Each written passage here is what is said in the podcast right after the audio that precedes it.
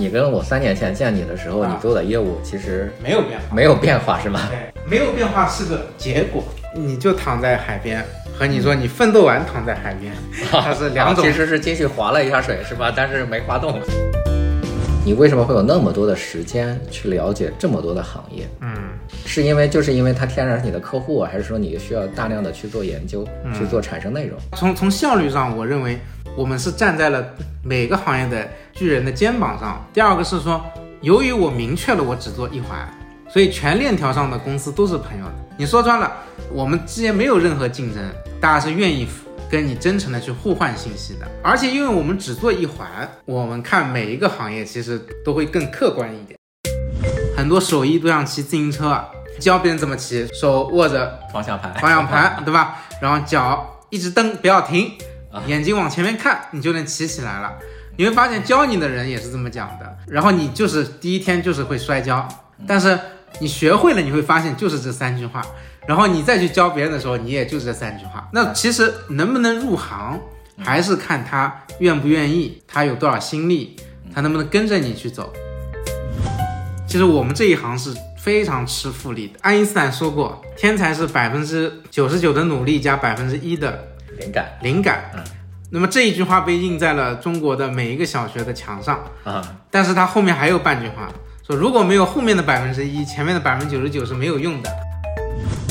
大家好，我是小马宋哈。这一期我们的做客嘉宾是沈帅波，呃，沈帅波大家应该比较熟悉吧？他应该算是在这个商业自媒体里边算是一个天花板级别的人物，而且呢，他很年轻。以前看他的文章，我一直觉得他像是一个八零后，甚至是七零后，嗯，没想到见了面发现他是一个九零后。沈帅波的这个身世也很传奇哈，他算是叫做出身豪门，最早就是在解放前。他的外公那一辈的人，应该是在上海银行界是一个大亨。那再后来解放后，他的家族里边也出现过就大量的这种呃大学教授呀，然后医院的院长呀。他的这个亲戚里边做的最高职位应该是做到中国卫生部的部长，但是后来据他说是家道中落啊，那个就没有那么多辉煌了。啊！但是他一直跟我念念不忘的说，他要超过他过去的这个祖上，所以一直自己想着想做成一件大事儿啊。据他自己说，至今还没有成功。虽然在我看来他已经很成功了啊。那我和沈帅波是认识也挺多年了。这一次的播客是因为我前一阵儿我在深圳参加一个会，然后正好遇上了沈帅波，我们俩就相约啊，在当天的晚上。录了一期播客啊，一直录到半夜啊。那下面就是我和沈帅波的这个对话，欢迎收听。好吧，先给我们听众打个招呼吧。沈帅波，小伙儿，这个大家好，没了。大家好，这个啊真真节省啊你。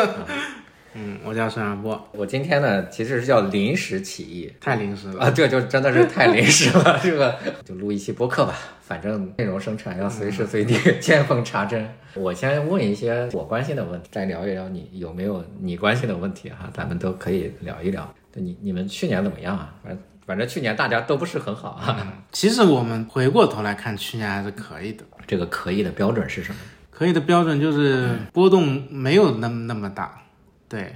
啊，就是说跟前年差不多是吧？还是对多少？我认为受的影响最大的还是我们的组织建设是受影响的。组织建设指的是什么？就是你可以理解为我们原来设想的还是要有几个梯队的人按节奏去推进，但是你其实你会发现，如果你的节奏被打乱之后，嗯，每一个同事他也会有不安全感啊。其实他丧失信心的不是对你丧失信心，他会对这件事情丧失信心。那其实他就很难按照你既定的培养节奏去完成你的队伍的进步。对，这个是影响最大的一件事情。嗯，比如说他会走啊，如果外界没有巨大的冲击，他不会走，对不对？啊、这个话会说回来，就是说我们同样也受到这个冲击。我们去年确实是也有几个同事要离职，嗯，但是后来很神奇的是，最后他没有没走没走。对，我觉得是他发现可能找工作也并不是很好找，因为你就去年找工作是不太好找的，嗯，对吧？就至少是说一个好一点的工作是还挺难找的。这个我我问另外一个问题吧。我记得我上一次跟你聊天已经是疫情前，那已经三年没见了，是吧？你们现在的这个公司的核心业务，以及说这些组织的架构大概是什么样？你刚才讲过你们这个组织组织的这个架构嘛，对吧？嗯，就我们其实我一直定义就是我们做的是只做一环，别人公司可能说希望做长链条的啊，我们其实只做单链条的啊，单环的啊。那我就是没有上下游呗，是吧？我觉得它是一种抉择。其实我们基于几个原因得出了这个这个选择。第一就是我认为我们的媒体属性很强。那媒体属性强的公司，其实你要花大量时间去维持你在维持你的流量，是吧？对你的影响力的啊，对不对？对啊。那么注定了你不应该聚焦于某几个客户，或者说一旦你聚焦于某某几个客户，那你就变成咨询公司了，是吧？对，你就变成纯咨询了，对吧？那你就是说你还是要保持说，就是这个媒体公司的这个特色，是吗？对，那这是第一个点。第二个点是说，起码我这个阶段，我认为我希望的是单单都满意这件事情啊很重要。也就是说，我做一环，保证单单都满意的概率更高。那么我做的越多，我可能满意度是越低的，啊，对吧你平均质量会下降对啊。啊。另外呢，就是我们过去它是跟你出道的时候的人设是有关联的。其实我们的一直在市场上的一个巨大的优势是什么品类、什么行业都有客户，所以其实你有个很重要的点是你你接触的多，所以你触类旁通。所以，嗯，就是我插一嘴，就是所以你跟我三年前见你的时候，啊你做的业务其实没有变化，没有变化，是吧？对啊，啊，挺好没有变化是个结果，啊。它不是中间也尝试了一些没有变化是个结果。和你说你你就躺在海边，和你说你奋斗完躺在海边，它是两种啊其实是进去划了一下水，是吧？但是没划动和你啊你是不一样的。我认为这样我们最聚焦，聚焦于我们核心的能力上面，嗯这是第一。嗯，第二是效率最高。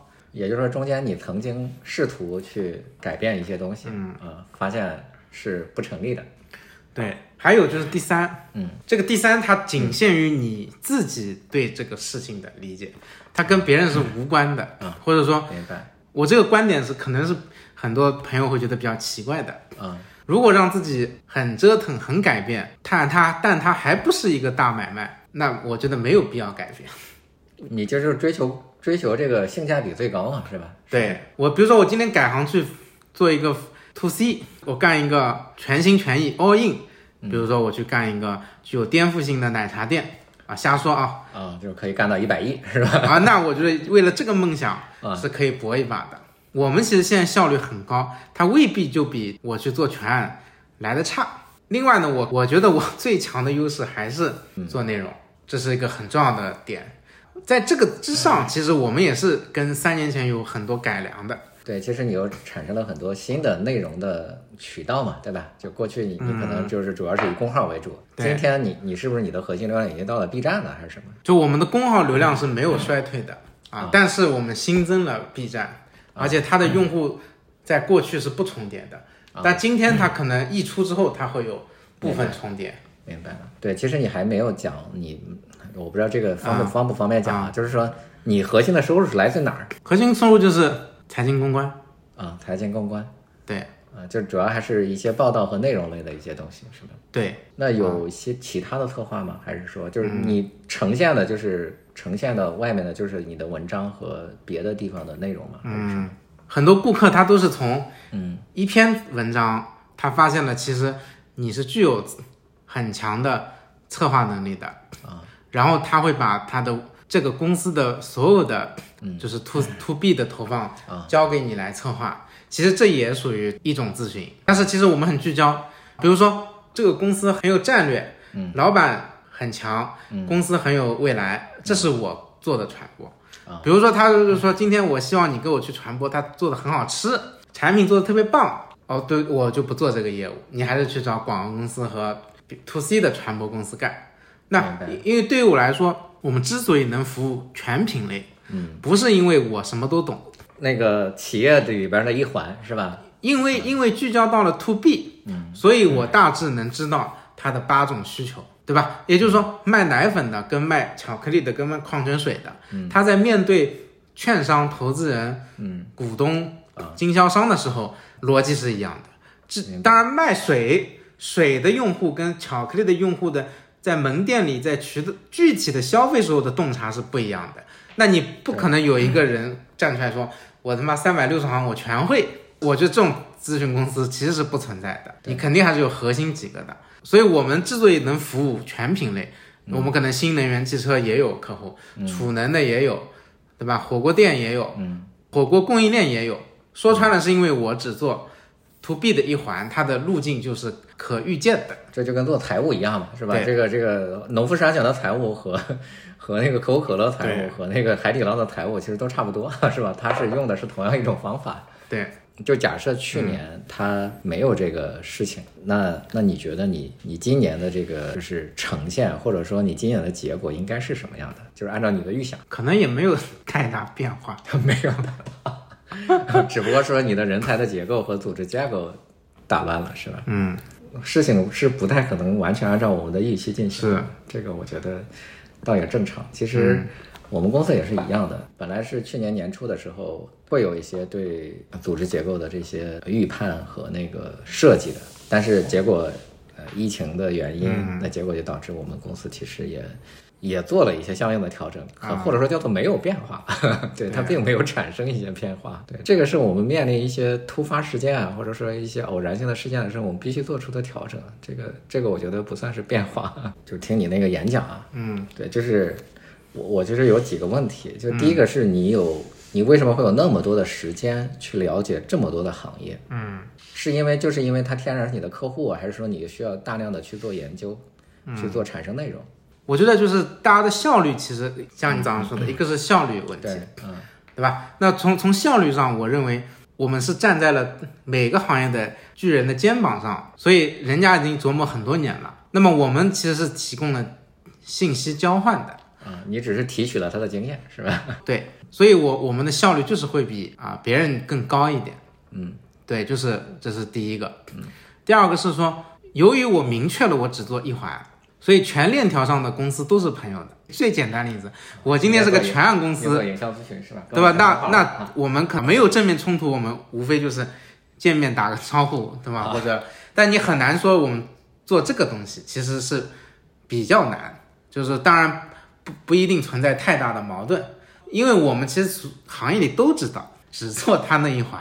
你说穿了啊，我们之间没有任何竞争。你像那个原来我跟啊小红关系不错，那逮虾记，我就算做他生意，我也就是做 to B，你还觉得挺高兴？妈的，啊，你还传播好了，还是给你加分的，你甚至你还愿意去推荐。对吧？所以，我们跟链条上，我补充个背景信息啊，逮虾机是我们的客户，我们明确了自己的位置。以及什么是不做的，那么大家是愿意跟你真诚的去互换信息的，不像说你去调调研，人家还瞒着你。而且因为我们只做一环，所以其实我们我们看每一个行业其实都会更客观一点，我不会太站在我跟他的利益捆绑的角度去看待这个问题。还有就是个人方法吧，嗯啊，我可能捕捉信息比较敏锐。哎，那我得问一下，嗯，就是说你个人捕捉信息敏锐。和你就是说叫做公司化的作战，它是两回事儿嘛，对吧？对，就是比如说，你看我写文案，我觉得我也写的挺 挺厉害的，我就我一个人顶十个人，对。但是你同样，你依然不能把你写文案的这个啊，把我自己写文案的这个能力赋就赋能给我的同事嘛。是。就是比如说你们生产内容啊，或者说做策划，对，就是他怎么让团队里边获取这样的一个能力？还是说你今天可能这个公司依然是没有水帅波就没办法运转了？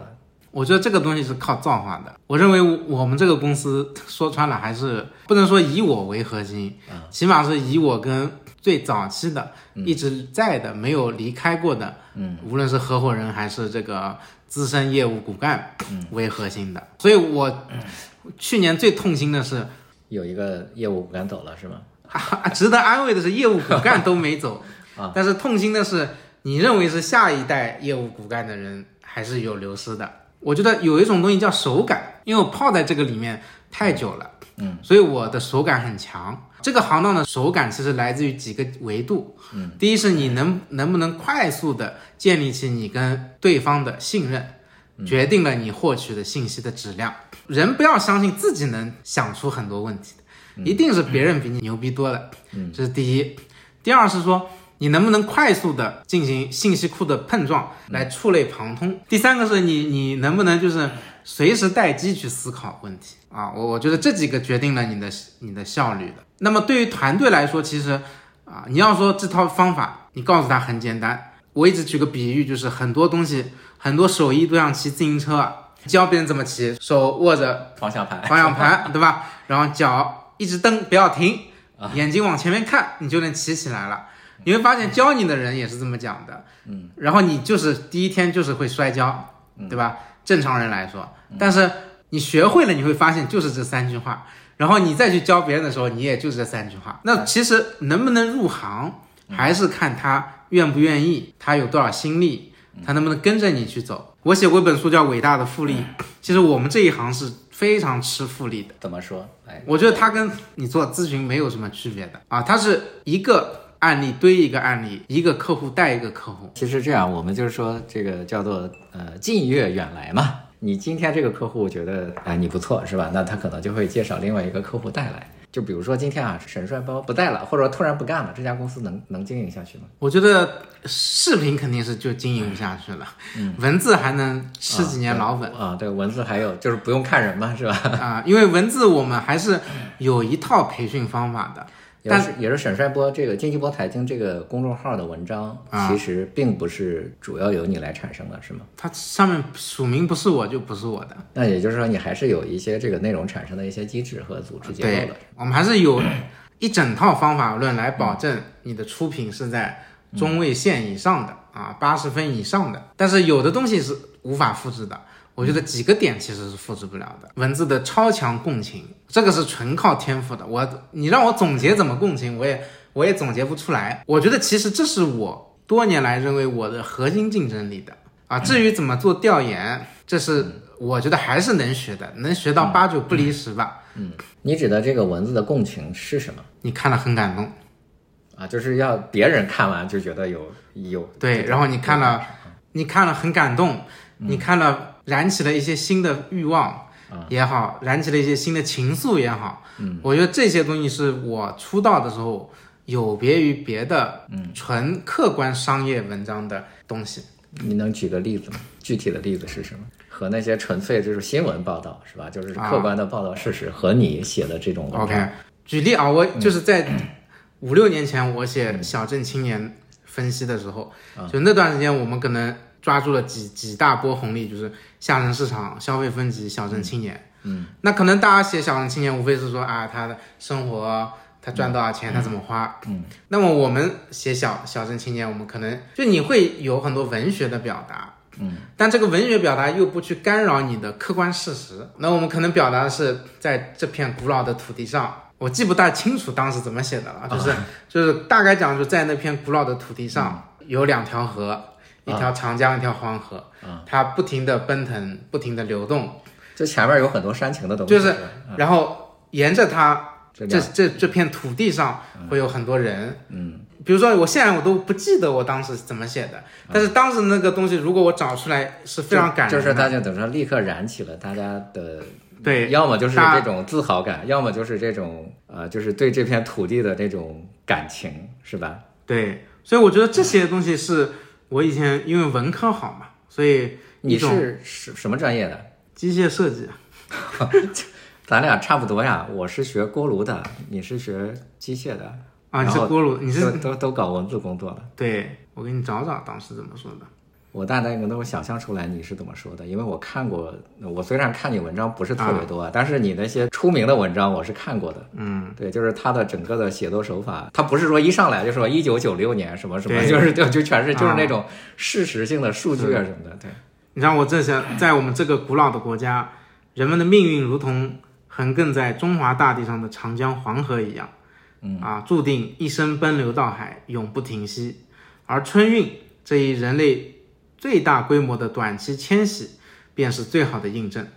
那么我们今天要讲的是春运的主要组成人群之一，小镇青年。就是我觉得，你说他多多牛叉也没多牛叉，嗯，但是他已经秒杀百分之九十九点九的财经文章，说啊，我们今天讲小镇青年这群人有钱有闲，或者或者钱不是特别多，但是很闲，就是这个引子很重要。对，这个东西其实它就像个好演员一样啊，他为什么就是让你觉得妈的就像黑道大哥啊，对吧？而且还让你觉得共鸣的黑道大哥。他可能就是一个表情的区别，但是很多的时候又不能通过训练获得。这个你承认这是一种天赋吗？我认为它是天赋加训练的。明白。也就是说，你如果没有这个天赋，你是到不了这样的一个程度的啊。虽然也有后期的训练。爱因斯坦说过，天才是百分之九十九的努力加百分之一的灵感。灵感。嗯。那么这一句话被印在了中国的每一个小学的墙上啊。但是它后面还有半句话。说如果没有后面的百分之一，前面的百分之九十九是没有用的。对，这个这个其实我们和我们文案的这个行业的人差不多。对，就经常也有人问说这个文案能不能靠训练获得？我觉得就是说你要做到一个八十分，其实呃靠训练是能够获得的。但是你要写到一个几百分的一个文案，或者说九十九分的文案，你没有这个天赋真的很难。对我曾经试图培养过一些人。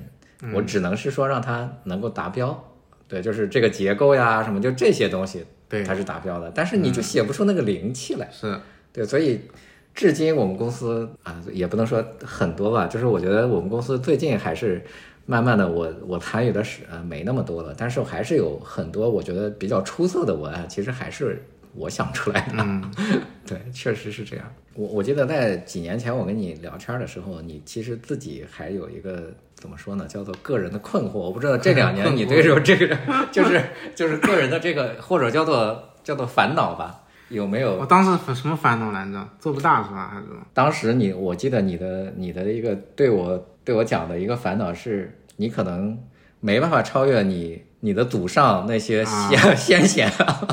我觉得其实这个烦恼它一直在，但是烦恼久了它就变成日常了，所以你也没有觉得多烦恼。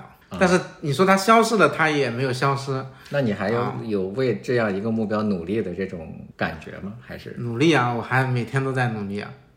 你看我这么大晚上，我还还在努力，对吧？明白。就其实我我会觉得说，很多问题它不会消失，它会一直存在。嗯。那么，但是它到每个阶段会有不同的变种。很多问题它是一脉相承的。嗯。比如说，你觉得你没有你的祖辈，嗯，那样巨大的成就。对不对？嗯啊，你会觉得，那其实对应的问题就是你觉得你的生意不够大，对不对？是本身还是因为生意做的生生意不够大啊，生意够大你就没有这个烦恼，你甚至觉得我老子重新光宗耀祖了。嗯，其实你关于生意不够大的烦恼，不同阶段是有不同的变种的，它体现出来的表达可能是不一样的。我觉得它是一个接受跟不接受、接受跟不接受的动态博弈的。前些日子我录了一个播客。是跟一个专门做播客的啊，叫知行小酒馆。啊，他是很头部，他在播客，他们做的那个，对对对对，嗯。啊，雨白，当时他他自己提了提炼了里面的一句话来作为播客的名字，我觉得其实他抓住了精髓，叫做愿我成为孤峰而不是顶峰。那其实这句话翻译一下就是说，做不了第一就做唯一，对不对啊？那不是你从未想过做第一，嗯。是你发现拼规模你是绝对拼不成第一，那你才能提出说老子就做唯一吧。那其实跟定位理论是一样的，对吧？就是你要是能卖矿矿泉水卖成第一，你也不要不去找什么奇特的定位了，这个长白山的。所以，我我会觉得说，不同阶段他要去和解，那么也许和解一下你就接受了，但可能过两年又有一个什么事情触发你。当然每个人不一样，有的人是那种。执念感很强的人，比如说我就是个执念很强的人。还有就是说，就你就做到什么样，你还觉得你哎，我老子够了。马上最近要开新网大会，然后新网也找我录了个播客，然后最后他说你跟内容行业的朋友们说几句。我说妈的，这个行业吃小王八大啊，这个吃钱王八多，这辈子能力不够，下辈子能力够的话做个大买卖。就这句话，我觉得我是很真诚的。就也许十年后我听到这句话。重新我放点开了这个音频，我觉得当时的沈二波很幼稚，但我一定会说当时的我说的是真话。他们问我说：“你你回顾一下你你的往事啊，你是怎么一步步做成内容行业的这个最头部的这么大佬？首先我说这句话的语境就是错的，这句话的语境就默认说你的选择是最优的。那么我想说的是，过去十几年，也许在别的几次创业的过程中你成功了，你就不是今天这个事情了，对吧？所以我会觉得说，如果我们反推回去说，你的每一步都是对的，所以我今天这么优秀，这句话本身是一种对过去记忆的修改。对，我是这么理解这件事情啊。对，所以你你对于你今天的选择也并不认为是一个最优选择，或者是叫做最佳结果。我有个好朋友，他是在大学里做老师，嗯，然后他让我去给学生们分享，嗯，他说了一句很很经典的话，他说，其实你觉得你今天从世俗层面上还可以，但是它不是你心中最强的、最理想的结样子。就咱们就随便说啊，就是不是在内容行业啊是吧？就是你只能写成马克吐温是吧？或者是什么海明威，对，就是让你任挑一个行业，你觉得你希望成为哪个行业的大佬，或者做到什么样？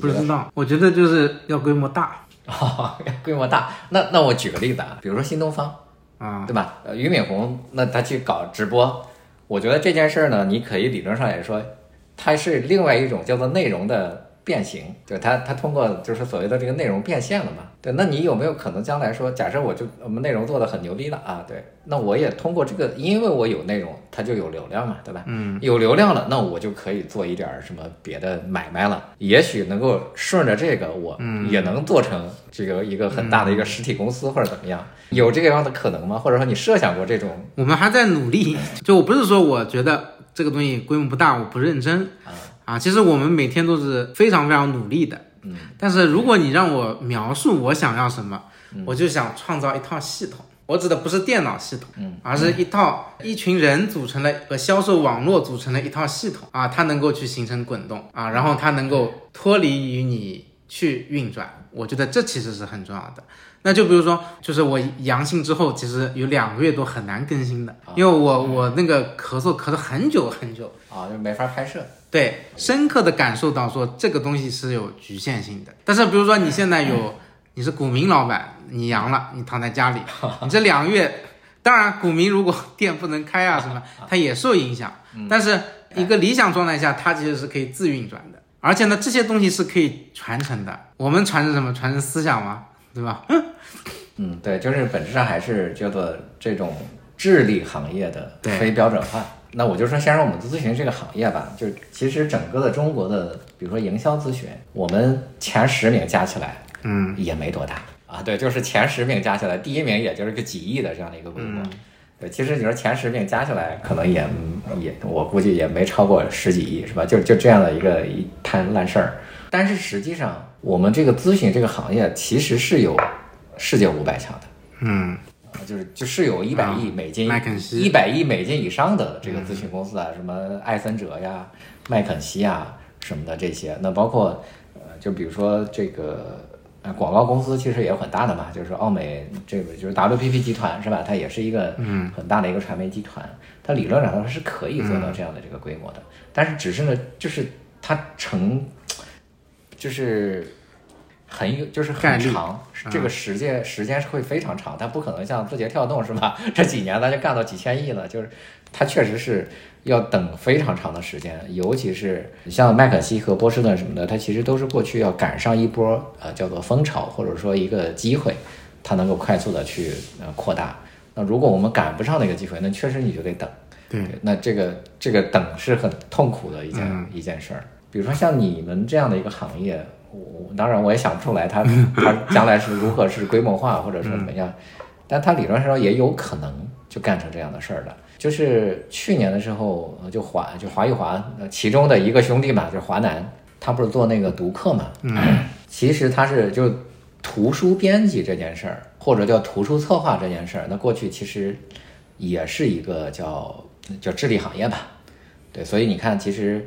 呃，图书类的这种公司，在至少在中国也没有多大，对吧？什么中信啊，什么就就这中华书局啊，什么就这些，其实也只是说很有名望，但是呢有影响力，但它其实并呃这个生意是呃不足够大的，嗯。啊，但是读客呢，他去年就找到一个叫做创意工厂，就是他把这个东西标准化了，那他把读书出版呃出版的动作分解成了七百多个小环节，就是每一个环节规定了说，比如说这个取书名就只有三个小时啊，这个三个小时，然后取书名有几种方法，然后我我就在必须在这个三个小时里边作为一个车间生产它，三个小时出结果，对，那他就必须要做做出这样的一个角色，所以他就他把他把这个环节上这七百多个环节。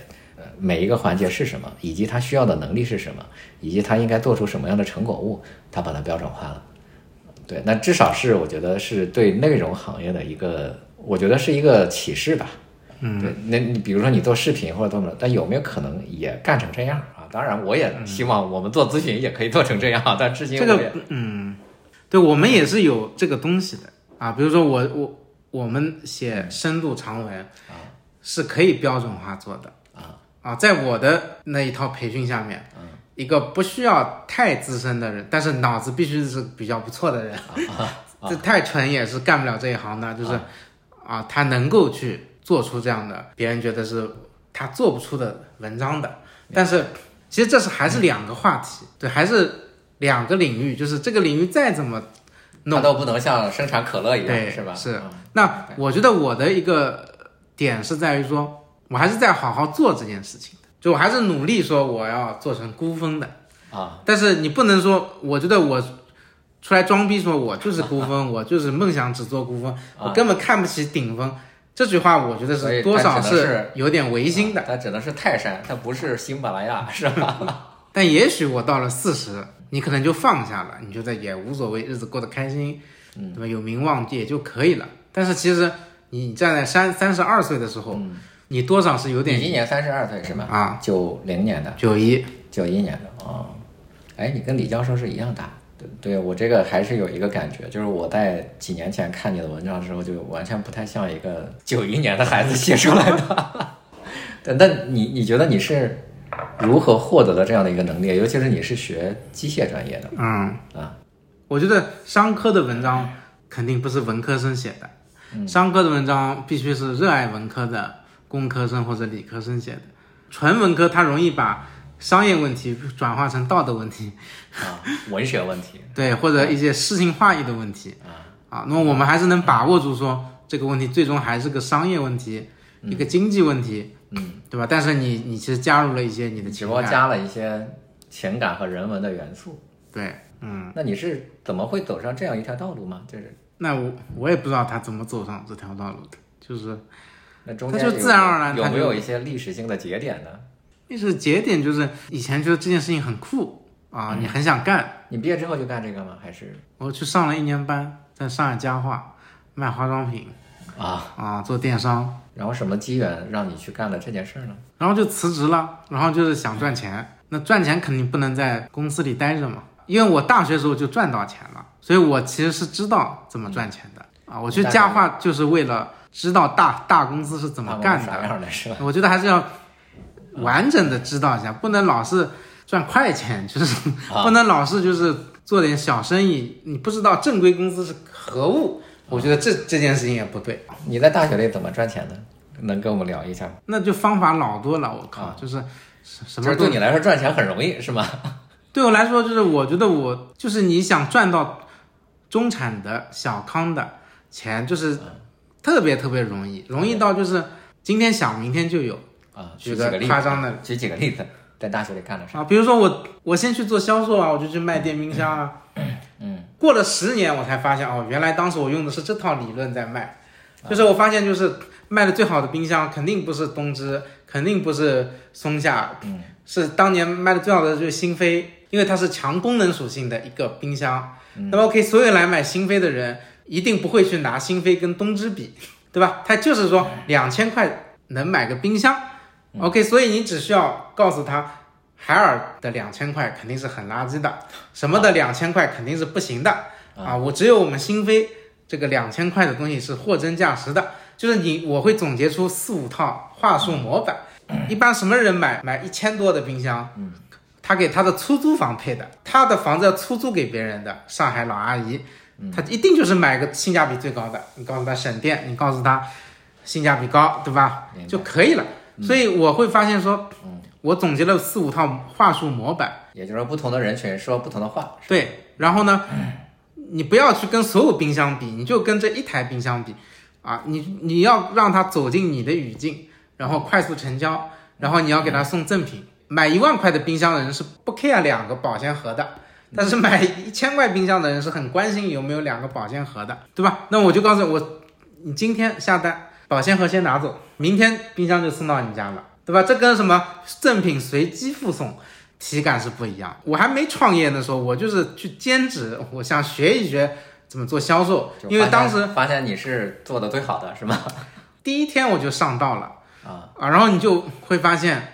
这件事情没有那么难，然后那我可能那个暑假我卖卖冰箱，我就把我一年的学费赚完了。那你就开始站在这个起点，就开始考虑说卖冰箱可能是不是 不只能支撑你的梦想是吧？可能是不行的，要干点更大的事情。就是，那你干了一些别的什么事情？你跟王源就是股民的王源挺像的，就是王源在大学里边那个时候一年也能挣几十万，嗯，对，就在上大学的时候。对，他就是卖各种东西，嗯，然后后面就是你要，你要发现需求啊，发现需求你就能或者创造出需求啊，你就能赚到钱啊。这个事情就是有一部电影叫《华尔街之狼》，它里面有一句经典台词，小李子演，对，小李子演的。啊，他拿出一支笔，嗯，叫 Sell me this pen，啊，把这支笔卖给我，嗯，然后所有人都说啊，这支笔很专业，这支笔很漂亮，嗯，这些都是错的，嗯。你要告诉他，你现在把这句话给我记下来，因为把这句话给我记下来，你就需要一支笔，嗯，你就把这支笔给卖掉了。所以在很长的一段时间里面，我都是在互联网上去发现一些错位的机会，嗯，然后我通过一些营销方法，很快的去把流量做起来，而且早年很好做，对，所以我早年我做过很多很多号，比如说我我做过。一个很大的号叫我爱 PPT，当年是整个 PPT 行业最大的，那是我的一个模块哦。啊，我还有什么？因为我们以前学机械设计、汽车设计，还有德文课的，我还搞了个叫德语小天才。嗯，我发现在中国学德语就几百万人，这个行当做到几十十万粉嘛，就是十几万粉嘛，二十几万粉，在当年就是头部了，你就能去卖德语。电子词典了，对吧？然后多，我觉得那是一个非常美好的年代啊，就是说它的信息错配很大。当年我找卡西欧的代理商给我供货，我是他的最大的那个啥了。后来就是，就是 你会发现，就是市场上有很多很多机会的。所以你在 B 站讲什么各种各样的小生意，就是还是有有这个渊源的，是吧？对啊。然后后面就是我去卖。我也搞过这个在线课程付费的，那都是二零一四、一五、一六年的事情了。就是那个时候，其实还是讲什么免费什么那些东西。嗯啊，我我会发现说，其实大家是缺时间，就信息整理完就有节省时间，是有人愿意付费的，对吧？那其实就我当时卖课程，我一天卖，我最多时候一天卖一百万，然后我就上了中央电视台，就是焦点访谈，就是因为那一年讲。大众创新，万众创业嘛？啊，不，万众创新。你是讲什么创业吗？不是，他就报道过上海有个小伙子，自己在网上开发课程，然后那个聘请员工搞网课啊，然后那个就是这么一个报道，就是后来才创业典型来，后来才出现了说什么各种互联网教育融了很多钱，在那个时时间点其实很早期，我们当时都用 YY 语音啊。对对对啊，我那那你跟我差不多的时间啊，就是第第九课堂，第九课堂的时候就有 YY 语音，很多人在，还有一个那个专门做 PS 的那个学院叫什么？我还记得，两个字的那个我也想起来了，我也想当年就是教人做 PS，他一年也挣上千万，就是对，我们当年都属于一个时代的做那个事情嘛，包括说我当时我因为我自己很喜欢读书，所以我就做这种图书分享类的账号。然后你就会发现，就是出版社就是书根本没地方推，他会不停的送你书，你帮他推，然后你用他送的书就把流量做起来，滚动起来了。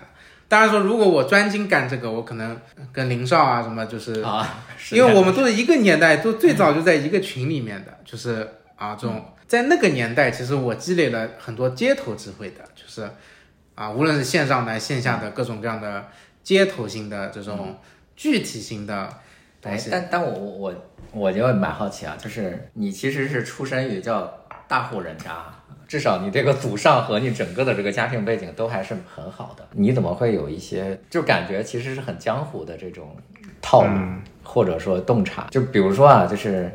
你你说上海的一个阿姨是吧？她出租房子，你可能也并没有体会过她的生活，你怎么能够知道说，哎，她就是为了租房子是吧？配了一个冰箱，因为我去观察呀，扮成个消费者，我先去看冰箱。我先，比如说我今天要到这里的国美去上班，我先到这里的苏宁，先去、先去扮演消费者，然后看呀，看完我就呃有的东西就是过了很多年，我总结出来，说啊，这个叫场景，这个叫需求，嗯。这个叫供给。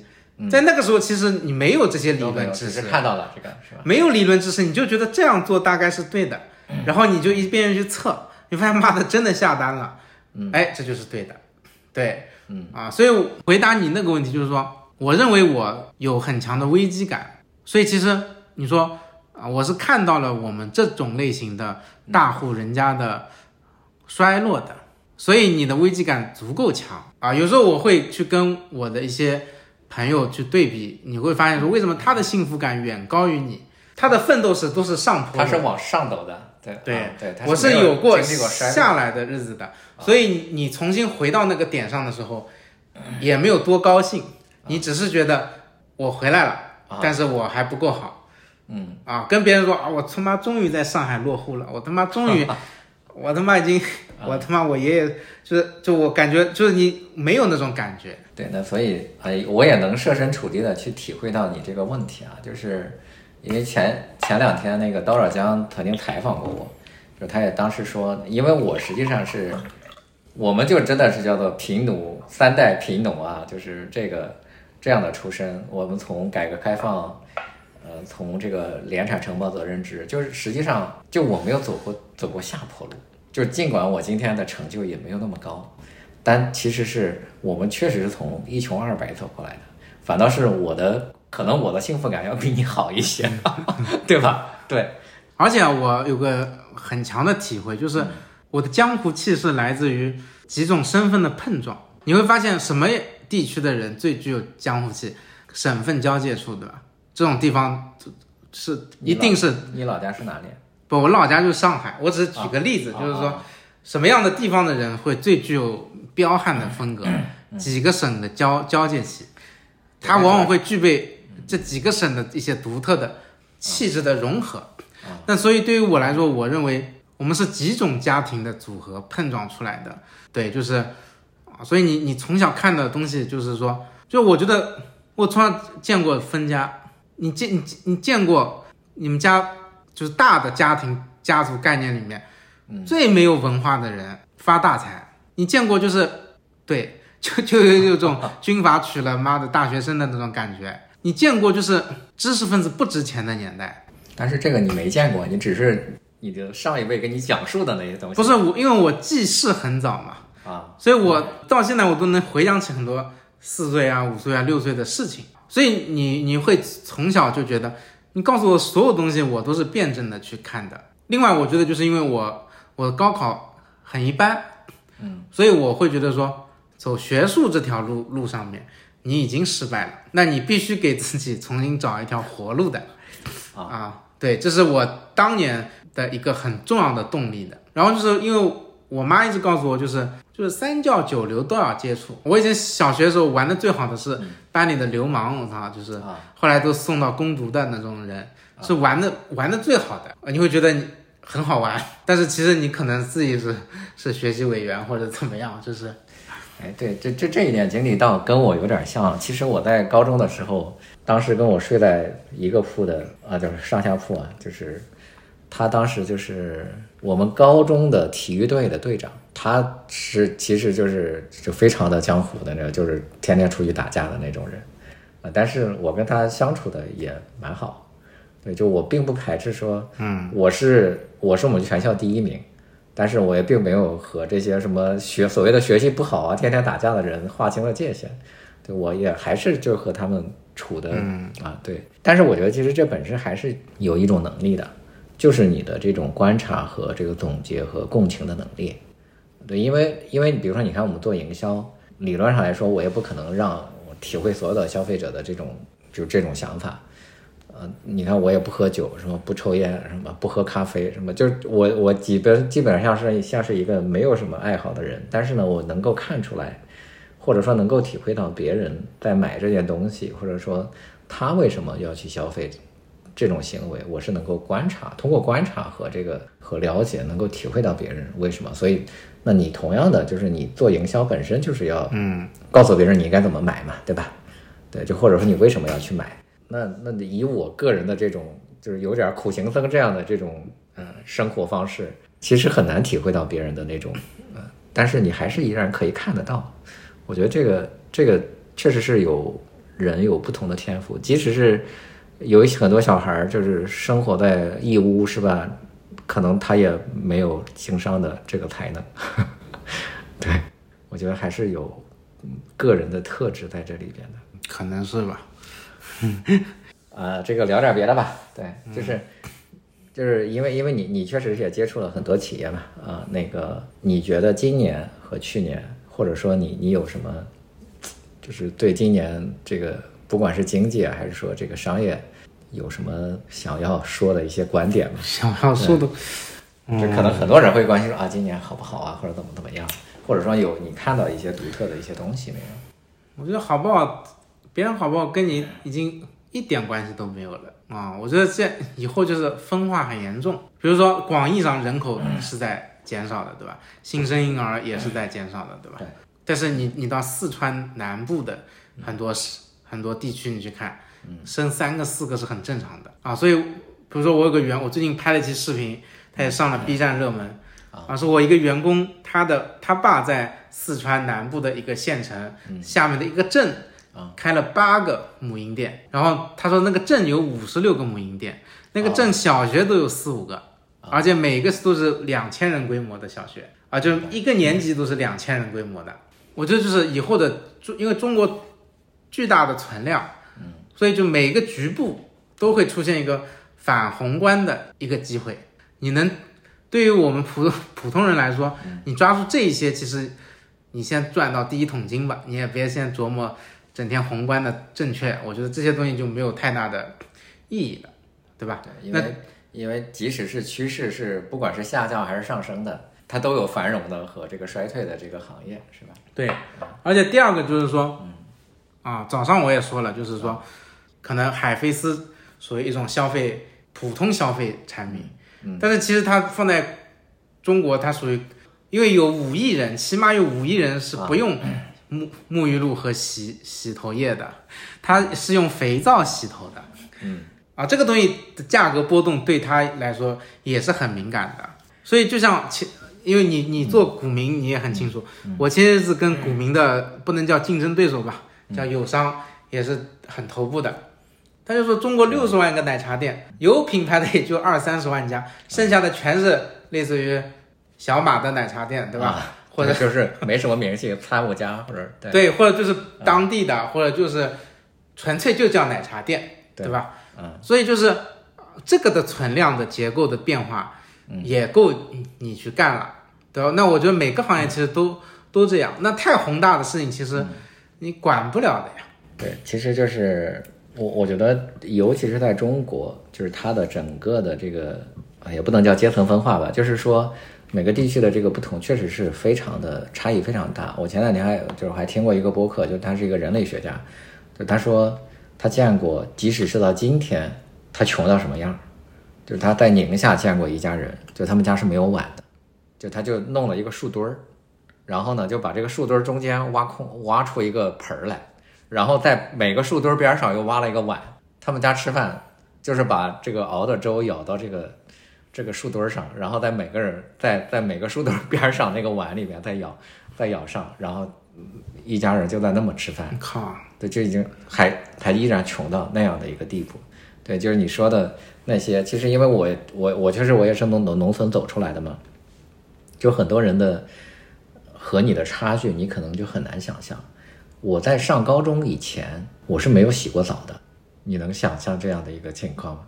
然后我上高中的时候，我上我就我是在上大学之前，我都没有用过洗发露，我都是用就是洗衣粉洗头。我我我我上高中的时候就是用洗衣粉洗头，就是你说的这个什么用香皂洗头，我们还没有想到，那个时候就是洗衣粉洗头。但上了大学之后，我才看到发现哦，原来我的同学他们是用洗发露来洗头的。对，所以我们不要把这个。就中国的这个社会以为的，就是尤其是像我们，比如说什么听播客的这帮人，是吧？就都都是 听播客，对，就都是至少是听小雨的人啊，他是有一个体面的工作，或者说偏差的，对对对，他就会觉得说啊，好像中国人都这样。对，所以当时我们认识一个另外一个咨询行业的一个朋友，就是叫陈志强，嗯，他当时说过，他说，在中国一线城市的创业者是做不出万店品牌的，对。就是因为他以为中国就像他想象的那样，对，他就很难想象说一个人为什么要喝四块钱的柠檬水，是吧？他他觉得这个没什么可喝的，而且那还属于消费升级。所以中国的这个中国的这个整个的社会的，你你看，就是它其实就是横跨了很多的这个发展阶段，有一些就极穷的，然后。那北上广深就是就是一个已经和发达国家其实基本上就差不多的一个一个地区，然后它还有大量的这样，就在不同的地方做不同的生意，还是有非常大的潜力的。哎，那你你你平常会天天往这些各个地方去跑吗？跑啊，就是田野调查。倒也没有到田野调查啊，那肯也没那么啊，对，但是肯定是经常跑的，对啊。那我们是因为。我们为什么天天跑？是因为我们的客户他的店可能就在这儿。明白。对，至少是我们能够下沉到县级城市啊。对。在往镇上呢，确实是生意不够大了。对，你觉得说过去六个月对你，你最觉得最值得分享的事情是什么？对，其实我我可能越来越多的，我会更更加认为。不管就是今天的那些所谓的新消费品，都是一个虚假的烟花弹。对，你看哇，这个烟花好漂亮，我也想放一炮。但其实这个对你来说是一个是一个诱惑，它根本就不成立。对，首先是这种成为那样的说所谓的新消费品已经很就是很少了。即使是你成为它，你也就是一个烟花，就大部分是是个烟花，它不是一个长期流的水龙头。但真正长期流淌的那些水龙头，它其实就是那些扎扎实实的做的那些企业。嗯，啊，那因为呃，就是我觉得这个可能是我愿意分享的，就是我们前一阵我们因为我们在做那个酱酒嘛，嗯，我们去调研了挺多的这个酒的代理商，然后刚开始呢，我们调研的其实都是一些高端白酒，卖三五百块钱的，那它其实合适主，其实主要还是在这个呃，就是这种一二三线城市卖这种的。但是你看，其实有很多的这种很不起眼的酒，你发现它其实做的很好。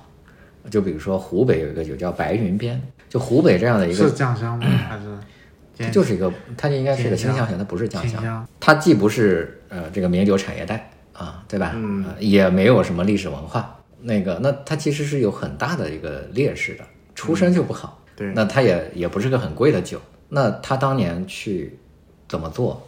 啊，你在查是吧？我在看，啊，对，就是，嗯，他一年就是这是另外一个经销商告诉我的，他一年在河南做十四亿，就在河南，嗯，那他当年他说，就当年这个他们也找过像我去问的这个经销商，因为他们这个经销商主要是做这个名酒的嘛，就是高端白酒嘛，就是他就不理他，就是在深圳在郑州也做不动，嗯，呃，他说他们就是用了十年的时间把河南八十五个县。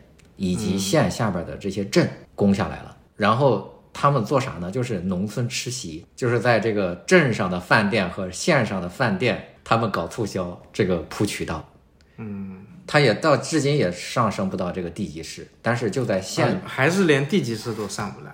对，但是能做十四亿。对，就是在县和镇上主要去做。他就是白酒版特种兵啊，然后只在湖南，只在河南呀，河南县级以下呀。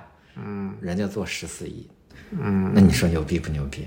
我靠，对，但是你你你就天天想什么高大上，我就卖个什么什么三五百的酱酒什么，就这玩意儿跟茅台去去 PK，嗯，没啥用，没有可能。对，对，那人家生活的很好呀，对吧？嗯，而且你卖酱酒卖十亿和他卖十亿可是两回事儿啊，这不人家是一个什么几十块钱一瓶是吧？对，那个卖卖和你卖几百块钱一瓶卖的那个数量，那可是不可同日而语。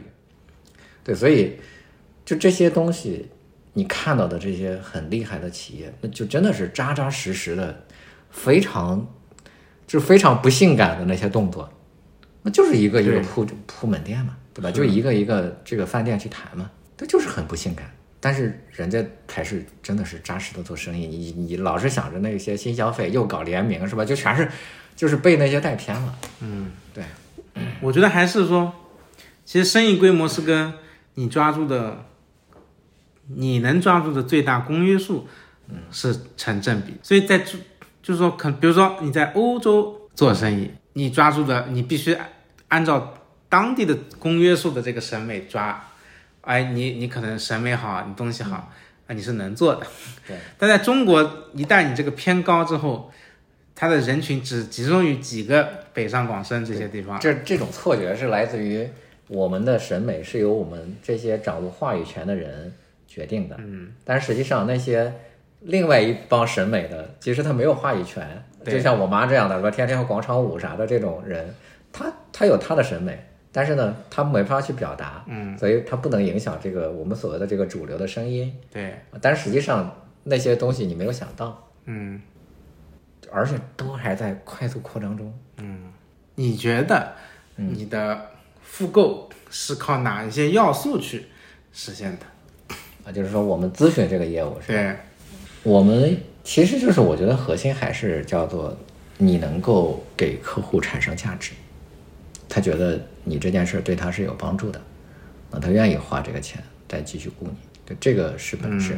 那第二个是因为，呃，你确实也有很多客户并不是会给你年年续约，来自于他的口碑，就是顾客客户觉得你是一个靠谱的公司，这甚至是说我们也不能保证说，就是所有的客户我们都能解决他的问题，但是至少我觉得我们能够能够解决百分之七八十的客户的问题，至少是在我们这个营销这个口上，我能帮你解决问题。对，那至于说你组织有问题，那我是管不了的。即使是那一部分，我我觉得我们可能行业没有想到一个更好的解决办法的时候，那我就主动就停止合同了。嗯，但是这样的客户他依然会给我介绍客户，因为他觉得你确实是一个很实在的。嗯，踏踏实实干事情的人。嗯，我觉得这个其实是核心。对，就是你在你的老客户里边，你的口碑是非常好的。那些我觉得稍微有点经验的客户，或者说他做事比较谨慎的客户，他要谈个一两百万的业务，他还是要去问一问过去别人对你的评价的。对，对，这个其实跟我们是一样的。嗯，对，你觉得咨询，嗯，和我们过去说的广告业的的差别，核心差别在哪里？核心差别啊，就是我只能说我我做的咨询和广告业的差别是什么？因为我我也在广告行业去就好多年了嘛。对，广告行业的核心是什么？就是叫做创意。对，就是它是一个非常偏执行的一个公司。对，就比如说阿里，我今天要做一个双十一的什么这个这个 campaign，那好，你来给我提一个 campaign 的创意。那它其实是不涉及到说公司经营层面的一些问题的，我就给你想个想个什么好呃这个感人的广告片儿是吧？嗯，我给你想一个什么很出格的一个公关活动，那它基本上还是以创意创造性的这种想法为主。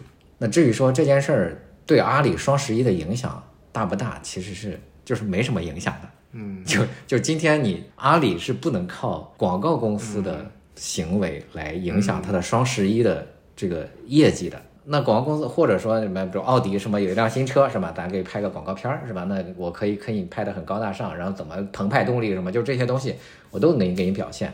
但是那这条片子能不能影响奥迪的销量，他也不知道。对，但他是一个非常好的，就或者说是好的广告公司，他是一个非常好的执行者。对，奥迪我就想拍一个这样调性的广告，那你来给我拍，我能我能给你拍出来。对，不管是搞笑的、有趣的，呃，还是什么温情的，还是什么呃宏大的那些，我都能够按照你想要的调性来给你拍。但是他很难说。你就应该拍温情的，别的你不能该拍搞笑的，他是他不是做不出这个判断来的，或者说这条片子应该表现什么，他们也不知道。他只是说啊，我动力很好，那我就给拍动力很好的片子。对，那这个就是广告公司过去做的。嗯，但是为什么过去这么多年广告公司是有效的？就是因为 4A 公司的发展正好赶上了啊，就是电视、广播以及杂志的呃主宰的时代。那个时候你的广告就是靠，比如说嗯杂志广告或者说广播广告，以及说大量的 TVC 来来影响客户的。对，那你就看起来好像广告公司是在这里面起到了一个主导作用。但是今天它的问题是，你就想个创意没啥用了。对，因为广告已经投的很少了，而且它就只能服务世界五百强，啊，或者说知名企业吧。对，因为它有这个钱，有这个预算，有这个品牌声量，有就是有很大的基础，然后它可以，你你拍个什么两百万的广告片什么，他给你拿两亿去投，它是可以这么去干的。但是今天比如说，呃，古茗奶茶，那我从来不投投广告，我就想提升一下我的业绩，来，你告诉我怎么做，那广告公司就不会了。就广告公司是不能通过拍一条广告片提升你的业绩的，对，而而且人家，人家这个餐厅也不也不拍广告，对，那他就不会了。但是呢，你你你会发现说，我们给找我们做咨询的客户，基本上是不找广告公司的，嗯，因为他也没什么片子拍，他也没有什么所谓的 campaign 去做，嗯，他就是要实实在在的提升业绩，解决我这个营销的问题，嗯，对，那我们是可以下手干这种事儿的。那你是怎么提升他们业绩的呢？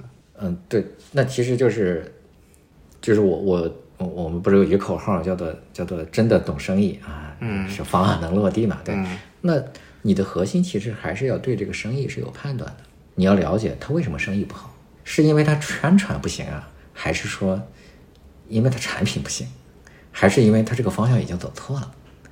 你首先得有你具有这样的判断能力，然后你再去判断说，我应该怎么去改进。但是广告公司的人是很难做这个事儿。嗯嗯，那你是怎么？你有具体例子说你帮改进了个什么东西，然后啊，嗯，我我那那有有大的有小的嗯啊，就我先说大的，就比如说我们从整个方向上来说，我们否认了否定了它的这个开发方向的，就比如说熊猫不走，熊猫不走当时他想去做一个呃，他想去做一个蛋蛋糕，但是以前没做过蛋糕，那我那我问两个问题啊，就，第一，凭什么是你，对吧？你你这个你审美能力比好利来强吗？或者黑天鹅强吗？对吧？那你这个食品的这种美味，你能做过海好利来味味多美吗？你没有呀。那当年的蛋糕不就是拼谁好看谁好吃嘛，对吧？那就就这两种评价指指标，你在这两个方面都不具有资源和能力，凭什么是你？对，所以他当时说，我当时问他，我说你有什么好的？他说我叫五星级蛋糕，我用更好的，我看了别人的什么配料表，我用的面粉啊什么都比它好。我这东西不是壁垒，你这么干能成功，那别人面粉谁买不到是吧？水果好水果谁买不到，对吧？它根本不是一个壁垒，而且况且你也没有什么那么多年做过做做这个蛋糕的经验。对，那那后来呢，我们其实是洞察到一个东西，就是说。啊，当然这也不是一步就就搞到的，就是说，顾客今天去买一个生日蛋糕，他并不是想吃一个蛋糕，它的核心是完成一个生日。对，那那就是当时我嗯，就是我后来我知道这个理论，其实我当时并不知道，就是克里斯坦森的那个 jobs to be done，就是顾客待完成的任务，就是他说顾客要买你的商品，并不是为了嗯获得你的商品。他是为了让这个商品帮他完成一个现实是这种任务，对。那他要完成的任务是啥？就是过生日，对。所以本质上蛋糕是一个过生日的道具，啊，他要呃就是要点蜡烛，什么要要许愿，要吹蜡烛，要要要分，然后再拍照。他其实是为了完成一个生日，但你你分解到他的这这个本质是一个呃是一个生日的道具，那你开发思路就变了，对。所以你的开发思路是要。让他的这个生日过得更有意思，对，所以我们才会有这个设计，就是什么熊猫去送货，然后怎么给你唱歌跳舞，然后什么烟花什么就就乱七八糟这些东西，对，它其实本质上是另外一种思路的竞争，对，那它就是完全改变了它产品开发的这个思路。那熊猫不得进，呃，就大概十亿左右的这样的一个规模吧。那我觉得我们确实是起到了决定性的这个战略方向的作用。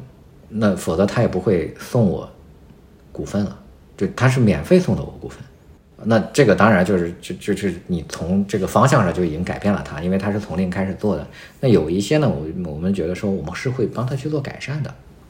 我我举个例子啊，就是比如说遇见小面，遇见小面，他叫就是他原来不是有句口号嘛，叫不在重庆遇见小面。那他以前喊宾也是这么喊，他叫不在重庆遇见小面啊，欢迎光临什么就这个。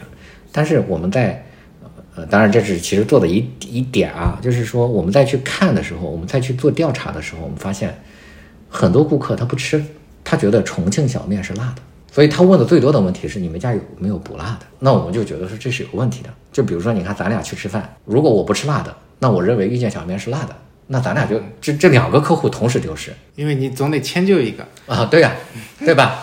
对，就是那那我们其实一个。一个改善就是第一个，你喊宾是辣不辣都有，辣不辣都香啊，这就是你你你这个服务员喊就喊就是喊的是这个。第二个，我他们原来也是在门口都会做一个菜单，他原来的菜单是什么？是把里边那个菜单放大了。那我说其实是没必要的，为啥呢？里边那个菜单有三十道菜，他他也不可能看那么多。你的核心是让他知道你有什么，以及说有辣的和不辣的。所以我们给他做外边那个菜单的时候，就是这边叫辣啊，这边叫不辣。那首先就区分是辣和不辣，然后这里边啊有馄饨，有抄手，有这个啊这边有猪蹄儿，有这个这个这个，对你你核心放放十个菜就可以了，就你卖的最好的十个菜就可以了。对，那他就提升他的这个进店率。也许原来啊一天进一百个人，那今天我让他一天进一百一十个人，我不就是提升了百分之十的销量嘛，对吧？那我让在这个进多进了一百一十个人进去之后，我让他再多点百分之十的，我让他再多点百分之十的这个这个菜。那你不就变成了百分之二十了吗？对，所以你看他在点单的时候，他的那个小程序，我们就会有叫做关联点单。就当你点了一碗这个什么红碗豌杂面，好推荐一个小鸡翅，那它就是关联销售。那我再让你多消费百分之十嘛，对吧？对，那这个东西就是它就有很多的细节都可以改善。我举个例子，就比如说我们用小程序点单的时候，大部分菜是没有写这个菜里面有啥的。它就叫红碗豌杂面，那你是不是可以写这里面有豌豆，这里面有就就配料啥的都写上，你介绍一下行不行？对吧？这个就是有大量的可以改善的空间啊。那我们去帮他去提升，在每一个环节上提升百分之五，你有十个环节，你你感觉就已经翻了一番了。对，我们其实是会做大量的这种细节的东西。嗯嗯，广告公司不干这事儿。嗯，我好像听明白了。我再举个例子，你可能啊，就这就是另外一类型的改善啊，就是我们做了一个鸡翅叫野火烧，那它过去的营业额是不够高的啊，那它做鸡翅，然后我们当时其实是发现了一个问题，就是说它所有的店都在社区，但是呢，鸡翅、烤鸡翅以及说炸串，它也有炸串啊，对这种产品，它在社区店是卖不动的。你看什么喜姐炸串儿，什么就呃，这是正新鸡排，开店都开在哪儿？什么旅游景区，什么步行街什么就是人流客特别大的时候，它就是一个随机性购买，哇，这看着好馋，然后他要买。对你，你的就是你，你的这个流转速度要很快。对啊，对，你要摆摆出来那么多鸡翅，什么就是这个鸡排什么的，这个你得不停的炸。但是社区附近，它是叫做计划性购买，就是我今天晚上要吃那个啥，哎，对我我我要带点东西回去。他不是说随机 啊，就这个走到家门口了，他妈想吃一个什么什么什么炸串啥的，这很，而且他客流也不够，对，所以我们觉得说他产品结构有问题，就是他在社区不应该经营这些，所以我们当时给他提了一个叫做炸全鸡，那个鸡其实很小，但是那个炸全鸡只卖十六块九一个鸡，拿到这一个鸡之后啊就爆了，就那个门店就真的是翻一番，这个鸡就能够卖一半。就是因为这个鸡它是可以带回去当一个道菜吃。对，你看那个是战略方向，这个叫做产品结构改善。我刚才说的遇见小面其实是做一些这个营销环节的改善。明白。对，我们不光是就是什么随便就是想句口号什么，那那都是一些基础动作，但其实有很多的这个具体的这个。那其实你跟那些定位咨询也还是不一样的，是对吧？不太一样。就定位咨询的话，我觉得他他虽然说自己不是想口号，但其实他。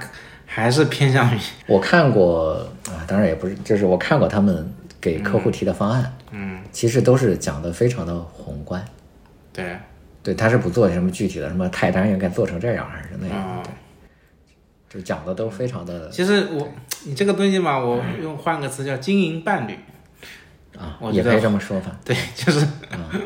啊，就它是有很多实实在在的一些东西的，那你这个公司你觉得没了你还能干下去吗？至少今天是不行的。嗯，我觉得可能十年之后有可能。就是你要有一整套方法论对固定下来，对，就是就比如说想口号这件事儿啊，嗯它是很难的。嗯，但是呢，想一句八十分的口号是可以的，它是有这个就就是套路有套路的。啊，对，就是第一个你要押韵一年卖多少多少啊，对条对。第二个是 就是说它有几种嘛，就第一种叫做阐述产品特性，嗯也就是说告诉你为什么我好。嗯。这第二种呢叫做产生促使行动啊，就是困了累了喝红牛，就在什么情景下来消费我。呃，第三种呢叫做获得价值认同。呃，我提了一个呃这个观点，哎，你认同我，就比如说呃，自律给我自由啊，，自律给我自由。对，那哦，我觉得这句话说的很好的，就深得我心。对，他这叫做价值观上的认同。那还有一种呢，叫做就是吉祥话，就它和一种美好的东西关联。就比如说人头马人头马一开，好事自然来。你这好事自然来和人头马有什么关系呢？没关系。但是呢，你只要天天喊这个广告，它就是好事自然来了。就什么今年祝你百事可乐，其实都是一样的。嗯，对它，那至少它有几种类型，然后那你都是去套嘛，对吧？嗯，对，那至少它能够出产一个嗯就是及格线以上的啊一个文案，那是没问题的。对，那那我们就是在不同的这种呃，不管是菜单设计还是什么，它都有这种就基础的一些逻辑的。那你是怎么分配你的时间去服务几十组顾客呢？我们有四个项目组，嗯，这些项目组负责核心的策略产出。我的我的工作是判断这个策略行不行。我其实还是叫做掌舵人，但是具体划船我是不划了。对，那这四这些人都是一步步培养出来的，还是挖来的？嗯，今天挖很难。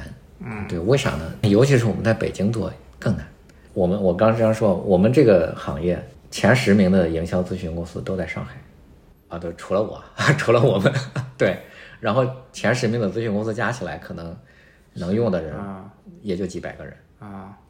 我那天好像看你发了个微博，还是哪看的朋友圈，说你们这个行业就是什么千把人什么对，就是。总共员工加起来可能不到一千人，就十十个公司。嗯，然后你说在做咨询的，还跑去设计师是吧？嗯，那那可能不到五百人。对。呀，然后他还都在上海，嗯，然后你你想挖他也挖不到，所以就是我们我们呃今天这些人基本上还是我们培养出来的，嗯，所以我们最近在招人也主要是以招实习生为主，因为你找你找熟练的手熟手是你找不到，主要是对，除非你在上海再开家公司去挖别人去，这可能还行，但是也没那么好办，所以就只能慢慢培养，就海外我们的离职率不高。嗯，就是还行。对，那你会困顿吗？你就是会厌倦这样的生活吗？完全没有。对，就至少我会看着这个公司每年都在变化。嗯，因为我们我们过去几年是大概每年百分之五十左右的增长，呃，去年最最差，去年只涨了百分之十。对，那至少我们觉得还是，但是我我这两年故意放慢了脚步，因为你培养不出那么多人来。对对，但是我有边界。对，但是你还是慢慢的能涨嘛，对吧？另外一个呢，我觉得我的乐趣在于我能够帮助不同的公司，或者说了解不同的行业，这个对我来说是一个、呃，就是很很很喜欢做的一件事儿。这跟我们有点像嗯，啊，但我们可能介入没有那么深，对于每一个公司，因为我们选择了一个波段反复操作啊。明白。那你有想过去下场做？我以前曾经有过，就是我我曾经下场过两次，就都以这个失败告终。嗯，对我对自己的认识也很明确了，就是我管不了那么多乱七八糟的事儿。就是做实体啊，是一个非常复杂的事儿。就是咨询公司是一个最简单的模型，你无非就是这么接案子，然后就管管那些人，是吧？就是产生方法论，是吧？它其实生意上非常简单，这个模型。但是你做一个实体企业，那真的太复杂了。你就算是开一个奶茶店，是吧？那地痞流氓，是这个街道、什么消防、嗯、食安，所有的事情都对。嗯，我以前开过十个，嗯，嗯，后来开不下去了。这真的是太太复杂了。啊你会觉得，尤其就是有时候我我也会琢磨这个事情啊，就是我每每遇到很大的奶茶店老板啊，这种馄饨店老板这种小菜，我都会想起很多我做过的事情，就是你会类比，对。比如说你今我，哪怕你见宁德时代老板，你也不会类比，啊，因为你没有动过心思。干这个电池。嗯，但你见那些，因为你你都尝试过，你会觉得其实你就会去类比，你会去反思很多问题。啊，就觉得为什么自己没做起来，是吗？对你这样，你才会找到很多做你顺的事情不会发现的。我是我我没有这个，就是没有这个包袱，我觉得我就是做不了，除非我只是作为一个股东参与，而且有一个非常强的有执行能力的对，就是干这件事。你你只是做军师，对，对吧？嗯，我肯定是做不了创始人，对，是太难了。非常难。但是呢，有人天生就是擅长干这些事儿，就那些那些这种能把这件事儿做起来的老板，都具有这样的能力。那你觉得，就是我观察，就是嗯往往这些生意能做好的人，读书都不太好。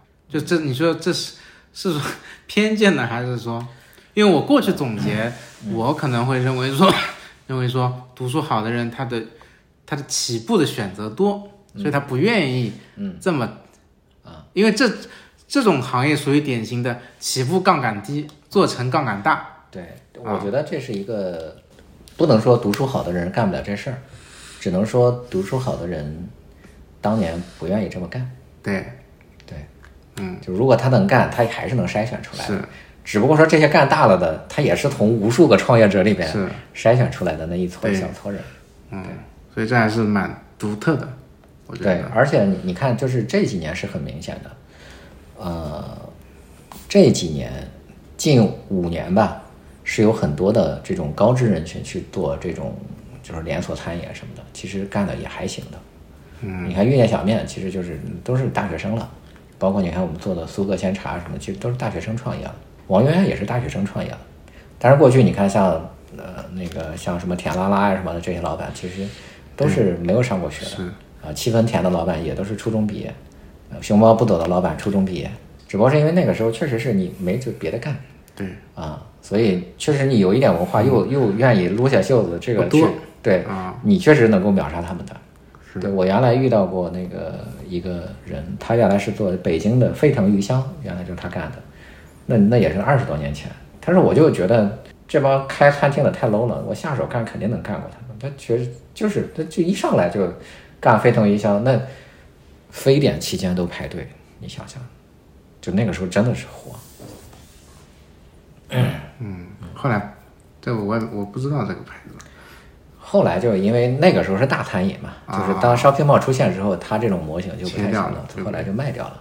他还来做，他还做了几个餐饮，在北京做的都还可以的嗯啊，而且他有别的生意，就是这老板其实挺挺厉害的，嗯，对，对，就有一些就是好项目真的是很很难遇确，实，人又要靠谱，人又要靠谱，这个又符合这个大生意的逻辑啊，就这个啊凑齐这几个条件来太难了。啊，他也待见你，对吧？对就是，这这些，嗯你也要理解他，反正这些都很难。好吧，我们今天就聊到这儿。最后能不能给我们 那个讲两句，就是你的一些嗯感悟，或者是交代给大家的一些东西？感悟啊，就是就是我觉得人还是要有偏执的，然后还要有就所谓自驱，我觉得还是有一些跟普通人不一样的奇怪的坚持和梦想吧。我觉得这个还是很重要的。嗯啊，其实说穿了，这个东西越往后越重要，嗯对吧？尤其你过了基础的生存，或者说啊达到中产之后，嗯，你突然就觉得，如果你没有梦想，其实你很容易就躺平了。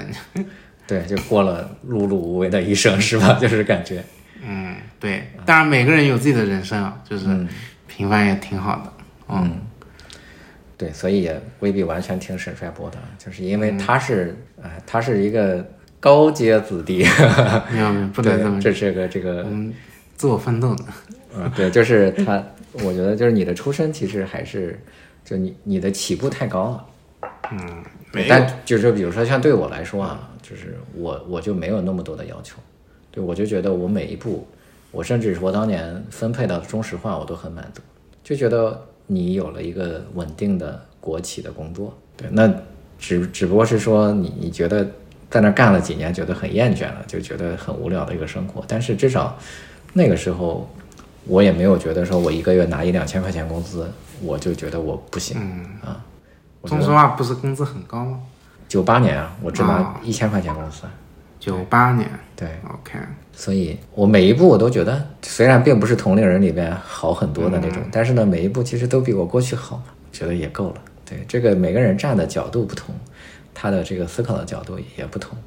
我觉得你说的其实是叫做小有成就的人，他其实是应该坚持做一些，啊、有梦想的事情的。